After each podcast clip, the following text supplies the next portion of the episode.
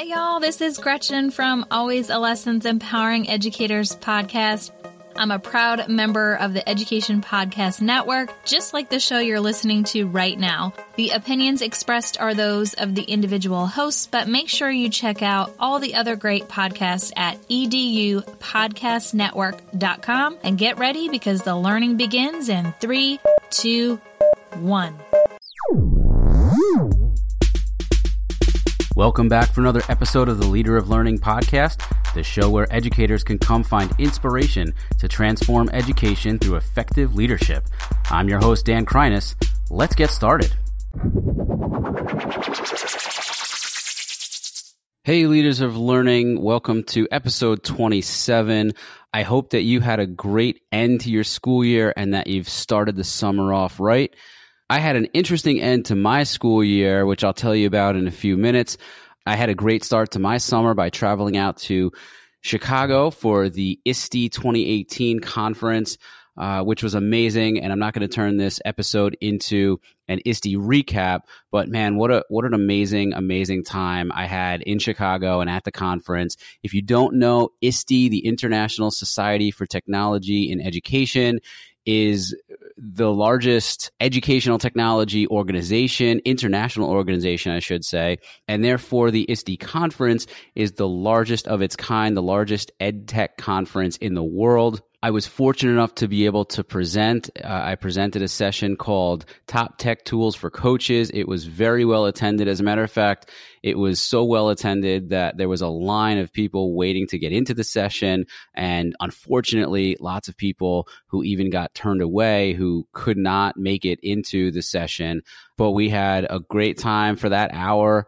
And I think people came away with some really great new ideas for tools that they can use, whether they be an instructional coach or a tech coach or any kind of coach. Now, getting into this episode, the first episode of the summer, I promised you, my loyal listeners, that I would keep producing content all summer, and I mean that, but I'm going to do things a little bit differently. It's going to be me. I'm going to fly solo on these next four episodes. Another one will release in two weeks in July, and then there'll be two in August, and that'll lead us into the start of next school year already. Oh my gosh, time is really flying. But what I want to do is basically create a mini series, a four part mini series on educational leadership, but with my own twist. So, in other words, educational leadership that can be practiced by anybody in any role. So, for part one, I wanted to focus on sort of where to start. And I figure the best place to start is with why. Now, if you're listening to this and you have not yet seen Simon Sinek's TED Talk, that's all about start with why. Pause your, your podcast player right now. Go to leaderoflearning.com slash episode 27. I will put that video in the show notes for this episode. Pause it right here go watch that video. Do yourself a favor. It is amazing. And I'm going to refer to it in, in, in a minute here. So uh, I want you to know what I'm talking about. Have you paused this episode yet? All right. So in Simon Sinek's very popular TED Talk, he talks about the, the golden circle. And inside that circle is the why. And a lot of people don't necessarily begin with the why. They be, begin with the how or the what. But true leaders and I think, in my opinion, the most inspirational educational leaders that I know and have worked for and been around are the ones who can start with the why. So I think in this part one of my summer series on educational leadership, I want to talk about that. How do you start with why?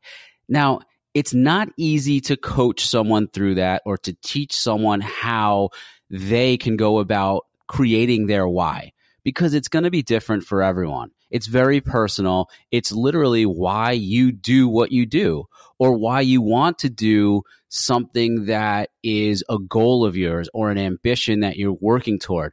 So maybe you're a classroom teacher and you're looking to become an administrator, an assistant principal, a principal, something at the district level. You need to figure out why it is that you want to aspire to one of those roles.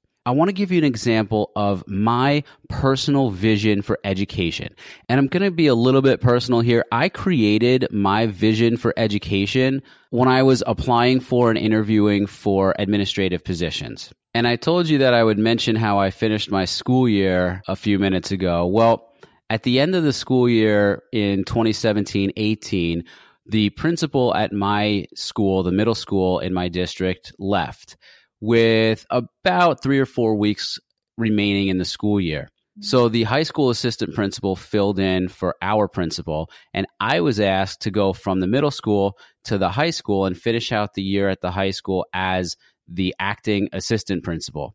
Of course, I was honored and flattered to do it, but again, I think this all comes back to my why. Why is it that those types of positions really intrigue me and why I aspire to them? So let me get back to this vision for education.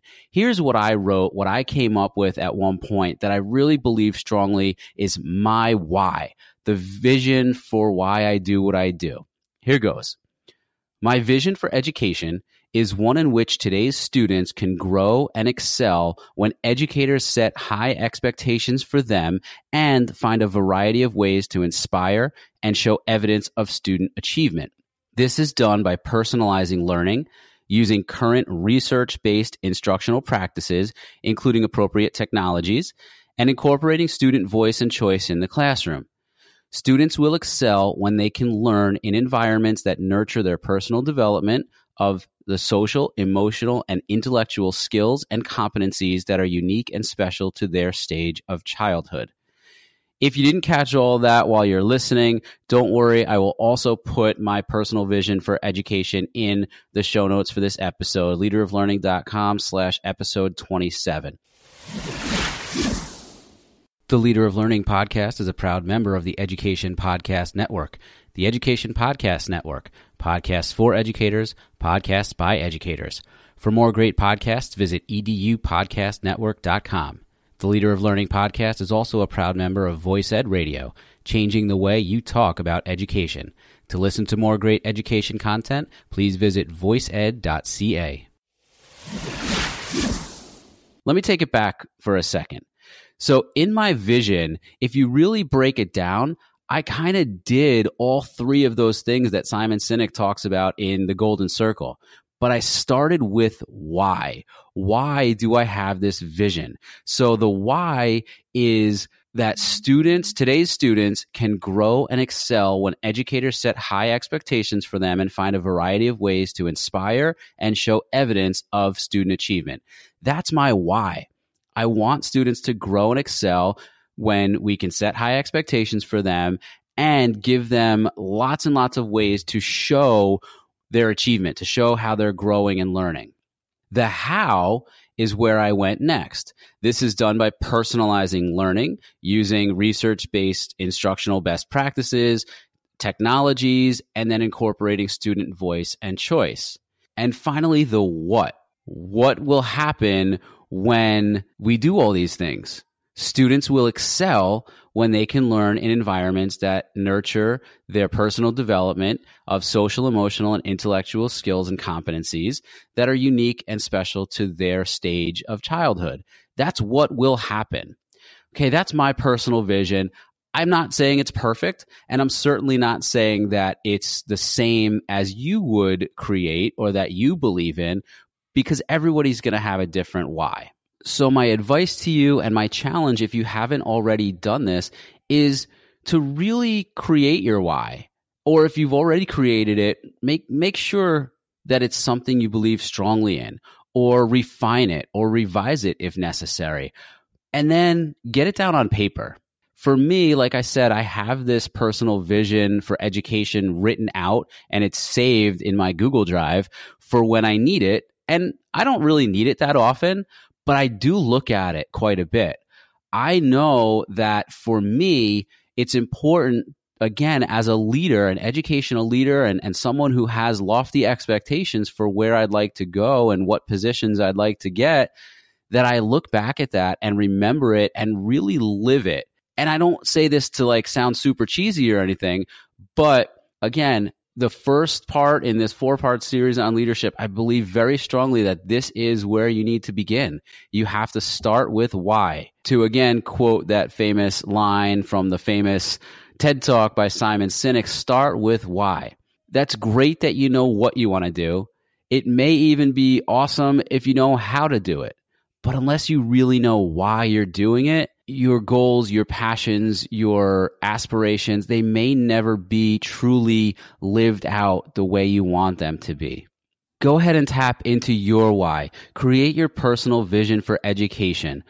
And don't hesitate to reach out to me. You can find all my contact information on leaderoflearning.com. Find me on social media, Twitter, Instagram, anywhere, and let me know. Ask for help. Again, my personal vision and that link to Simon Sinek's TED Talk will be in the show notes. Visit leaderoflearning.com and go to leaderoflearning.com slash episode 27 for more information. Well, that's a wrap on this episode. Thank you so much for listening. If you haven't done so yet, don't forget to subscribe to this podcast on your favorite way to listen. Also, if you like what you heard, please recommend this podcast to other educators, leaders, friends, or anyone you think would love listening and learning.